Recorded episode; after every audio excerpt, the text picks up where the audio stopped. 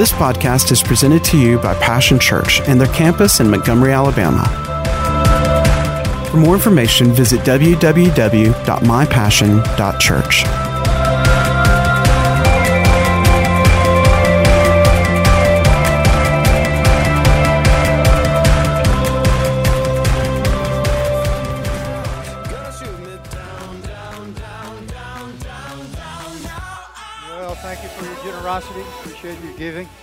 Hallelujah. Well, I feel like we already had church. Amen. We could we could give the benediction and uh, just go on home. Good stuff, brother. Appreciate it. Uh, most of you probably know that uh, our dear sister, Ender Porter, went home to be with the Lord and had her home going yesterday here at the church, and I want to thank everybody that participated. There's a long list of people. There's so many people here. If if you uh, you were helping out yesterday in any capacity with that, would you just stand? We want to recognize all those who helped. There's a long list. We'll give them a big God bless you. I mean, there's a lot of people here, you know, and uh, I want to appreciate. I want to say thank you so much. You can be seated for, for helping out during this time. I really appreciate Brother Bruce doing the officiating for me and stepping in, and it's a blessing. I try to conserve my energy and get ready for Sunday morning, and uh, I'm so thankful we've got such a great team here at Passion Church that I don't even have to think about it. As a matter of fact, if I didn't show up, you just keep right on going, and that's the way it ought to be. Amen. Uh, that's exactly the way it ought to be. Well, we're talking about covenant and contradiction. Amen. Because we do have a covenant, but there are contradictions that come against that covenant working in our life. So we want to talk about that. And today we want to talk about defeating the allies of contradiction. You know, our, we have covenant allies, and I'm going to talk about that, Lord willing, next week. But there are allies of contradiction that warfare against us, and we want to talk about that. We don't want to be ignorant of it. We want to be aware of that. Jesus said, In this world you will have tribulation, but be of good cheer, for I have overcome the world.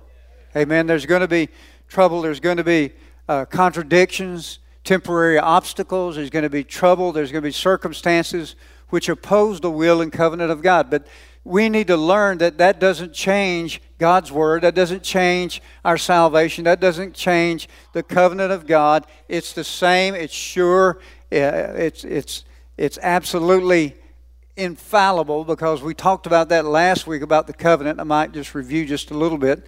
But we said that the covenant we're talking about, see, sometimes we think about it, and it is true, it is between us and God. But we need to understand how that us and God is. And we looked at that last week out of Galatians because the covenant's really between the Father God and the seed, not seeds, but seed, which is Christ Jesus. So you've got an infallible God and a perfect, infallible Savior, and that's who the covenant stands between. That's the reason it's always sure. That's the reason it never can fail. That's the reason it always works. Because you got a covenant relationship between a, a perfect, infallible God and a perfect, infallible Savior. I mean, praise God. It, the deck is stacked in our favor. And this is what we need to understand as we move forward and talk about the covenant. That's why we can be confident in it. I can be confident when I stand on this promise. Not because I've dotted every I and crossed every T and done everything just right, but because of what Jesus has done. Look in uh, Romans chapter 8 just a minute. Romans 8 2. Very familiar portion of Scripture, I'm sure. It says here, it says that through, because through Christ Jesus, the law of the Spirit who gives life has set you free from the law of sin and death. The law of sin and death at work in the earth is the contradiction. But the law of life, the law of the Spirit of life in Christ Jesus, that's the covenant. And it is the greater one. Because notice what he says. He didn't say that, you know, the law of sin and death overcame the law of the Spirit of life. It says that the law of the Spirit of life in Christ. Where is it? In Christ. Where's our covenant connection? In Christ. And so as we look at this, we see that this is the law that we should be living under as covenant people of God. The law of the Spirit of life in Christ Jesus. Jesus said, I've come that you might have and have it more.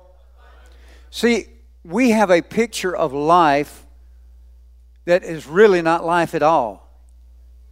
Because in this world, it's the law of, the, of sin and death that we call life, but it is such a low level, I mean, of existence. We think that's what life is, so that when we begin to experience and we begin to see other people experience the law of the Spirit of life in Christ Jesus, we're like, wow.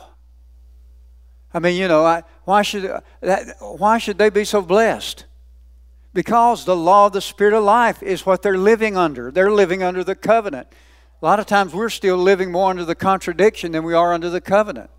So when we see somebody living in the spirit of the law of the spirit of life, we see them blessed, we see their finances blessed, their kids blessed, their bodies blessed, we see them overcoming the contradictions in life. We want to say, well, God must have favorites. No, He doesn't have. Well, yeah, He's got favorites. You're all His favorites.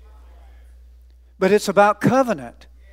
And see, if we don't understand that and we don't begin to live in that, then we can drop back down to this law of sin and death. And we can just, you know, just live on get by, get by street, you know, at the end of, you know, Grumble Alley with a little hut, a little lean to, and just, you know, well, you know, God don't want us to have much here. I mean, really, if you think about it, you oughtn't to say that because, it, for number one, it's such an insult to Calvary. You're telling me that God didn't want, it, didn't want you to have much, so He sent His only begotten Son to the cross so you could not have much. Something about that don't ring true to me, Brother Bruce. No, He said, I've come that you might have life and have it abundantly. This is what we're talking about. Now, I'm just reviewing a little bit. We're going to go from there. Look in verse 11, same chapter. And if the Spirit of Him who raised Jesus from the dead is living in you, well, is He? Then he who raised Christ from the dead will also give life to your mortal bodies because of his spirit who lives in you. So it's the spirit of life, it quickens everything. He makes us a new creation in Christ Jesus. All our sins are forgiven, but he also says he will quicken your bodies. Amen. Well, that's what I'm standing on. That, the spirit of life. I'm living under the spirit of life. I'm not living under the law of sin and death anymore. Amen. Let's look, look again. Let's look over in Galatians. Again, as I said, I'm just going to review real quickly. I'm not going to go into everything we did last week, but sometimes there are people listening out there, maybe here, one here last week. Verse 13 Christ redeemed us from the curse of the law. You ought, to, you ought to read over there sometime in Deuteronomy 28 what the curse of the law is so you know what you're redeemed from. Because sometimes, you know, we, we put up with rather than fight and resist. We just accept rather than resist. Listen, we're part of a great resistance force in the earth. Amen. Resist the devil, he'll flee from you. So, resisting the works of the devil is how we resist him. Yes, we resist him sometimes too, but we resist his works. Amen. For it is written, Cursed is everyone who hangs on a pole or on a tree. He redeemed us in order that the blessing given to Abraham might come to the Gentiles through Christ Jesus, so that by faith we might receive the promise of the Spirit. Now look at, look in verse uh, skip down to verse 16. The promises were spoken to Abraham and to his seed. His seed. Who was the seed? Christ Jesus. Scripture does not say into seeds as plural, but to seed, your seed, meaning the person who is Christ. So let's now, now let's skip on down. Well, let's look in verse 18. For if the inheritance depends on the law, then it no longer depends on the promise. But God, in His grace, gave it to Abraham through a promise. Now let's look down in verse 23. Before the coming of this faith, we were held in custody under law, locked up until faith was to come, uh, till faith was to come would be revealed. So the law was our guardian until Christ came that he might be justified, that we might be justified by faith. Now that this faith has come, we are no longer under a guardian. So in Christ Jesus, you are all children of God through faith. So in Christ Jesus, you are all children of God through faith. You get that? All children of God. For you have all been baptized into Christ, who hath clothed and have clothed yourself with Christ. There is neither Jew nor Gentile, neither slave nor free, nor is there male or female, for you are all one in Christ Jesus. Now I want you to get this last verse right here. If you belong to Christ, then you are Abraham's. So he's calling us the same thing that he's calling Jesus up here the seed. The promise is given to the seed. And because we are in Christ Jesus, we are also called the seed. So the covenant is unbreakable, the covenant is infallible to us as well as to Jesus. You're Abraham's seed and heirs according to the promise. Now, we remember what are some of these benefits? Remember, we looked in Psalm 103, which is kind of a summation of it. But the benefits include deliverance from spiritual death. That is what eternal life, being born again, being part baptized into Christ. It is also means deliverance from sickness and disease. Thank you. So you may be battling like me, you may be battling with a contradiction, but I got news for you. The law of the Spirit of life in Christ Jesus has set me free from the law of sin and death. Hallelujah. And you too. Because we're the seed we're the seed. Hallelujah. So he says over there in Psalm 103 Bless the Lord, O my soul, and forget not all his benefits, who forgiveth all your iniquities. How many sins did he forgive? Did God overlook one? Did he forget one? Was one hiding somewhere and God didn't see it? And he also goes on to say, and heals all your diseases. So, this same covenant God who forgave all your sins also is the covenant God who heals all your diseases. All of them. Hallelujah. Amen. Our covenant in Christ Jesus has provided us freedom from the law of sin and death for, so that we can enjoy all the benefits of our new life.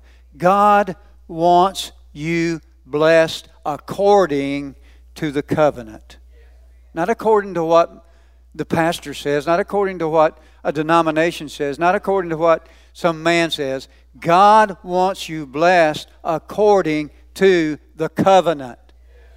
What's the use of having the covenant? If He didn't want you to have the benefits of the covenant, why would He give it to you?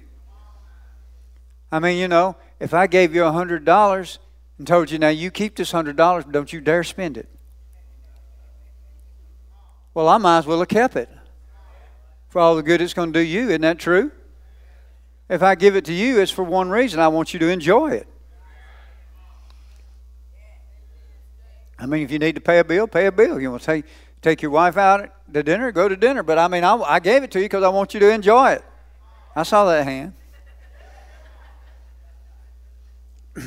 Amen. So that's why. So, but there are, and this is where I want to kind of drill down today, there are allies of contradiction that seek to control our thought life, our confession, and ultimately our tongue.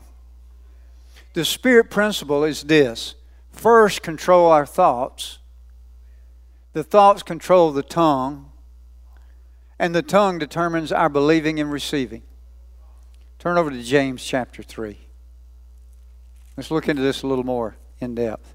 Because this is, this is always, the contradiction always is dealing right up here, isn't it? Anybody know what I'm talking about? the contradiction is always right up here. See, the covenant's in here, the contradiction's up here. And so, James chapter 3, and let's pick it up in about verse, oh, about verse 3 there. He says, when we put bits into the mouths of horses to make them obey us so we can turn the whole animal, or take ships as an example, although they are so large and are driven by strong winds, they are steered by a very small rudder wherever the pilot wants to go. Likewise, the tongue is a small part of the body, but it makes great boasts. You know, if we allow our thoughts to be captured by the allies of contradiction, fear, doubt, unbelief, you know what will happen is it will seize control of the rudder of our life, which is our tongue. And instead of we under God, by the Holy Spirit, guiding our ship to the port of covenant, it'll keep us shipwrecked. It will keep us constantly swirling around in the waters of our troubles, and we never seem to get anywhere. He said, uh, he said it doesn't matter how strong the winds are of contradiction. If you are, if your hand, if you're in, whoever's in control of the rudder, it's not the winds blowing against you that determine the direction of your ship. It's whose hand is on the rudder. Because he said here, he said, they may be driven by strong winds, but he said they're steered by a very small rudder. In this case, it's the tongue, isn't it? Wherever the pilot wants to go. Likewise, the tongue is a small part of the body, but it makes great boast. Consider what a great forest is set on fire by a small spark. You know, most of the great wildfires that are happening out in the in the west, you know, they start by a very small spark. Might be a campfire. Sometimes it might be somebody just throwing a cigarette out, whatever. But you know, and then all of a sudden, there's hundreds of thousands, if not millions, of acres that set on fire. The tongue also is a fire, a world of evil among the parts of the body, and that's true. Listen, you let your you let your tongue go un, uncontrolled. Oh my gosh, the things that it will say, the things that will come out your mouth. Oh, you, you won't even believe you could have said such a thing. A world of evil among the parts of the body. It corrupts the whole body. See, when you begin to allow the allies fear, doubt, you start speaking out the contradictions that are coming against you. You talk about the winds and the waves all the time. About how difficult it is, about how hard it is, about what a difficult. I don't know if this is. Did, I'm not sure if God really uh, heard my prayer. I'm not sure if this is really going to work. See, you start speaking all that. He says it's going to corrupt everything. It's going to corrupt your body. It's going to corrupt your situation. It corrupts the whole body and it sets the whole course of one's life on fire and is itself set on fire by hell. Now, notice verse 8 down there, real quick. No human being can tame the tongue. You say, well, good grief, James. Why'd you go through explaining all this and then tell us that? Well, he just should have just said, well, you know, I got a lot of bad news here. It's all about the tongue. And it'll really mess your life up. But, you know, I got some more bad news. No man can tame it. And that's true, no man can. But thank God, you know what? The law of the Spirit of life in Christ Jesus in the covenant, when we begin to renew our mind with God's Word and God's thoughts, we begin to let them control our thinking. The next thing you know, that you know what your tongue's going to begin. You're going to talk about what you think about the most. You're going to speak what you're thinking about the most. We can always locate you if we're around you long enough. Now I know here at church, you know, you you can you can rein it in for a few minutes. You you you know how we do that, don't you? Hallelujah, brother. God bless you. Hallelujah. How you doing? I'm great. I'm blessed. How are you? You know, we get our church speak out. And we, we you know, we good, we got about 30 minutes of church speak. But boy, don't if you hang around us too long, we run out of church speak. And some of that other speaking comes out. That's where you really locate yourself, isn't it? So understand this principle. It's so important. First, our thought life. Turn over to Second Corinthians. Again, these are scriptures that we know, but I want to tie it together because I want us to understand how we're going to defeat the allies of contradiction. Because I'm telling you what, they're real. Amen.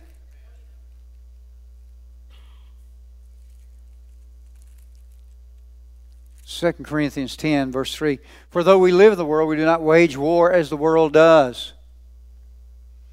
The weapons we fight with are not the weapons of the world. On the contrary, they have divine power to demolish strongholds. There's some strongholds that are always revealed when the contradiction comes. Are you listening? They may be good strongholds, they may be bad strongholds, but there's going to be strongholds revealed. There's either going to be the word's going to come up out of your heart that you've been putting in there, or all that other stuff's going to come out. But something is going to happen when the pressure comes. He says, on the contrary, they had divine power to destroy strongholds. We demolish arguments. You know what contradictions always want to do? They want to argue with you. God's covenant. Fear to tell you, yeah, but it's not happening this time. I mean, look how you feel. Look how you look. Look at your checkbook. Feel that pain in your body? It's only going to get worse. The doctor said so. You can't live. You can't make it. Nobody's ever lived that had this. Blah, blah, blah, blah, blah. It's all those contradictions. Listen to contradiction. Let me just say this. Once you get light on, the, on your situation from God's Word, let that end the argument. You know, used to years ago, you know, they, you, you know, when they do, somebody wanted to argue, they'd say, talk to the hand. You know, we ought to just put in the name of the Lord Jesus Christ. And when every time the devil comes, we say, talk to the hand. Just talk to the hand, devil, because you know what? It's settled. It's settled. They have divine power to demolish arguments. We demolish arguments, every pretension that sets itself up against the knowledge of God and His covenant. The covenant is sure. It's because it's between God and Christ Jesus. It is between me and God, but it's because I'm in Christ. Christ is the guarantor. I'm not the guarantor of the covenant. I just get the benefits. See, some of y'all are struggling so hard to be the guarantor of the, of the covenant. Oh. I just hope. Did I pray enough? Did I pray it just right? Did I cross every T? Did I dot every I? Did, uh, uh, and you get all, all fearful about that. You're not the guarantor of the covenant. Jesus is the guarantor. Your high priest, an apostle, he's the guarantor. Hallelujah. You got it made because he's the guarantor of it. It's settled already. So, what are you doing listening to the liar? Because his arguments are lies. It sets itself up against the knowledge of God, and we take captive every thought you have to take captive. I said that's where the fight of faith is taking captive every thought.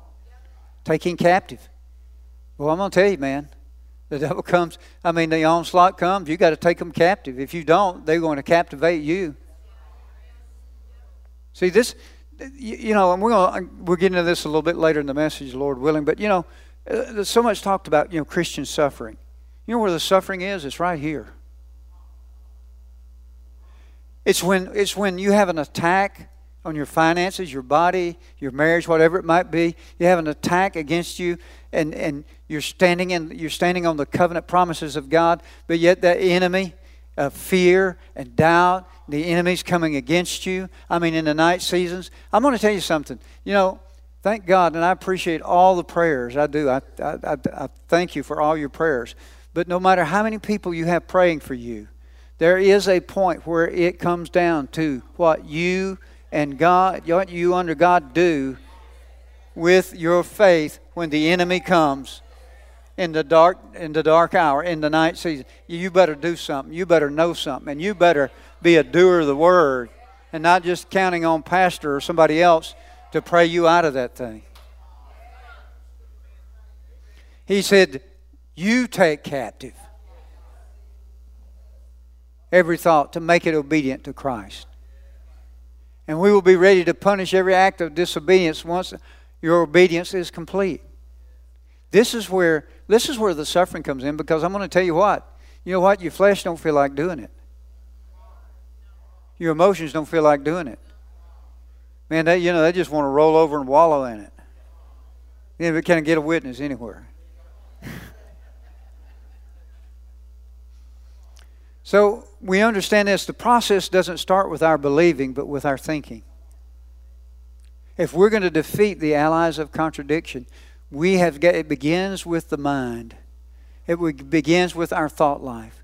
We've got to fill our minds and hearts with the covenant word of God. We got to know that we know that we know because we know that we know. Amen. And because of Jesus, I have confidence. Not because of me. Oh, Lord. It's because of Him. I got God on the right hand, Jesus on the left hand. Hallelujah. So I just said, you know, give it your best shot, devil. I got a one two knockout punch. You already been knocked out.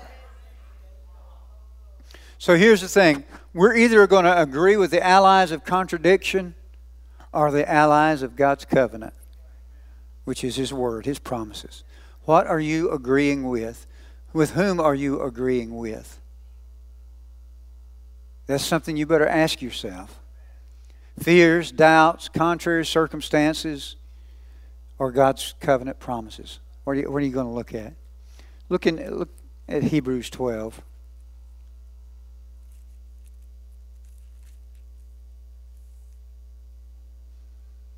Well, let's pick it up at verse 2. Fixing our eyes on Jesus. Well, let me back up. This is so good, verse 1. Therefore, since we are surrounded by a great cloud of witnesses, let us throw off everything that hinders. These, these thoughts of doubt and fear, they're hindrances. They're sins, but they're hindrances too. They're hindrances to the progress of God's work in your life. They're the hindrances to the fulfillment of His covenant in your life. See, the reason, I mean, remember the children of Israel? For 40 years, they got, they got nowhere. I mean, they, they moved a lot. They got a lot of exercise. They were on the go. There was a lot of activity, but they didn't. They never went anywhere they, uh, concerning God's covenant. They never entered the promised land, did they? Well, I want to get. I want to go in. I want to. I want to be enjoying God's promised land. That's not in the the great hereafter. That's in the right now and now. Amen. See, Canaan land is right now. That's that's living in the covenant. That's over there where the you know the cluster of grapes are so big, it takes two men to carry them. See, that's God's idea of life. See, our idea of life is, is a handful of grapes. God's idea of life, abundant life, is the grapes are so big, took two men, you know, on a pole between them to carry them. Big difference there, isn't it? Between God's life intended for us and what our life might be. He said, so easily entangles us. Let us run with perseverance the race marked out for us, fixing our eyes on Jesus the pioneer and perfecter of faith. For the joy set before him, he endured the cross and scorning, scorning the shame, and sat down at the right hand of the throne of God. Consider him who endured such opposition. One translation says contradiction from sinners, so that you may not grow weary and lose heart. Listen, you think Jesus wasn't dealing with some contradiction in Gethsemane? When he went to pray, and it says he's when he sweated, it was like drops of blood. He says, I'm in agony. What was he dealing with? The contradictions. What was he suffering with? The contradictions of being separated from God, of taking. You think about just having to deal with your own mess. Think about taking on the mess of billions of people at one time. No wonder he was in agony. He suffered the he was suffering the contradictions. He, Father, if there's any way, let this cup pass. Boy, I paid that a few times. But nevertheless, not my will, but your will be done. See, that's where the suffering comes in. It's not suffering with sickness or disease or lack. It's, it's the suffering between the covenant and the contradiction. Will I hold fast to my faith?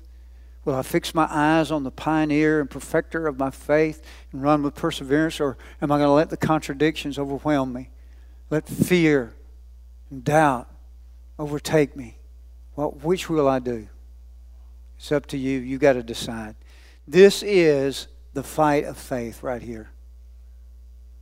You know, he said in 1 Timothy 6:12, he said, "Fight the good fight of faith." This is it right here, church. The fight between the covenant and the contradiction. Will we stand in the time of adversity or will we cave in? Will we draw upon the inner resources of the Holy Spirit and God's grace? Will we draw upon the Word of God? And here's the thing you know, it's hard to draw on resources you don't have. I mean, you know, if I need to pay a, a thousand a bill for a thousand dollars and you know and I've, I've got no money in the bank then I mean that's a difficult thing to do. I mean the, the contradiction will absolutely overwhelm you. And see, that's what the enemy wants to tell you. He says, "See, you don't, you have no way to fight this. You have no way to win in this situation. You have no way. You have no resources. You have no way." And the problem is, a lot of gullible Christians swallow that. You know, that's right. That's right. I, I feel so weak. I feel so inadequate. I mean, I, I don't have the resources. I don't have the re- that's what he wants you to believe. But listen, what did Paul say about resources? He said, "But my God shall supply all of your need according to his resources in heaven by Christ Jesus." There's a covenant. Because you got you're in, you're the seed, you're in, you're part of the covenant. All the covenant resources are yours. All of the covenant resources are yours. Do not allow him to tell you that you do not have the resources to win your fight of faith.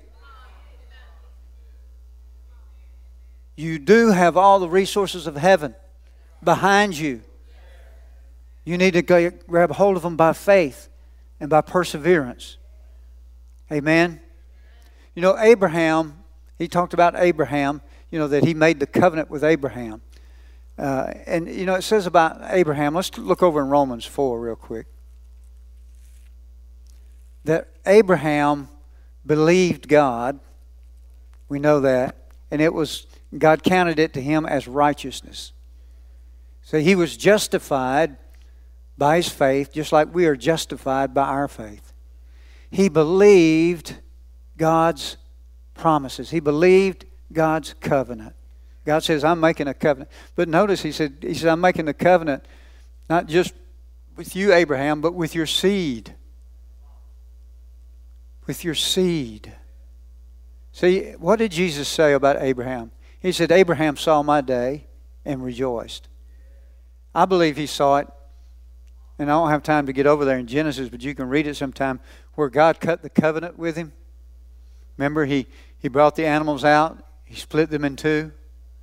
He caused a, a great sleep to come on Abraham. And then the Spirit of God walked up and down in between. I believe that's when Abraham saw the day of Christ. I believe he, he saw ahead by the Spirit of God supernaturally.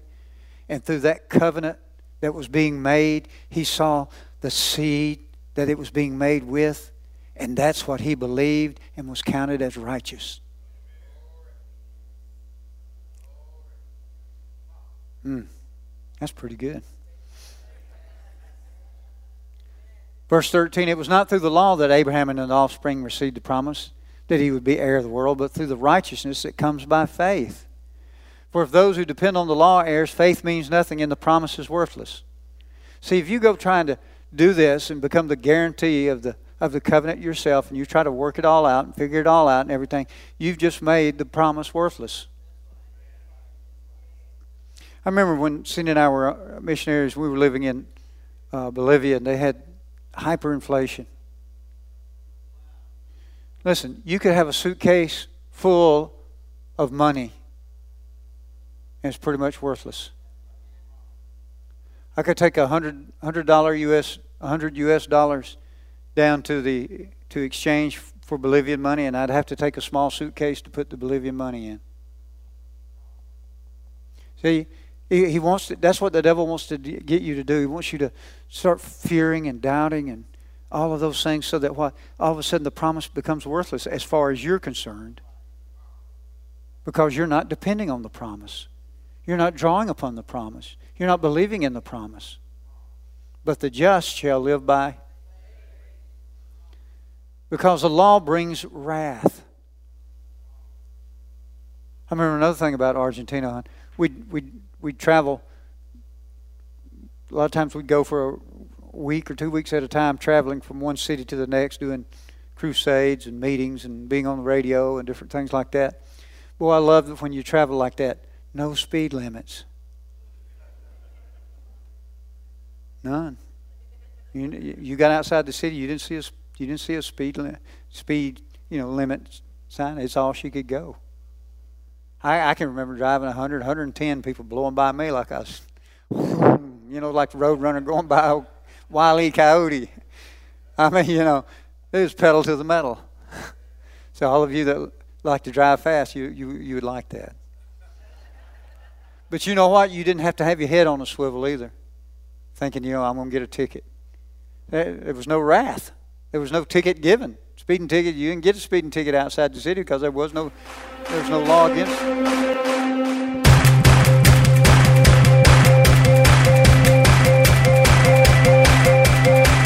Thanks for listening to today's podcast. We hope you've enjoyed it and pray that you are blessed by God's Word. For more information about Passion Church, visit www.mypassion.church.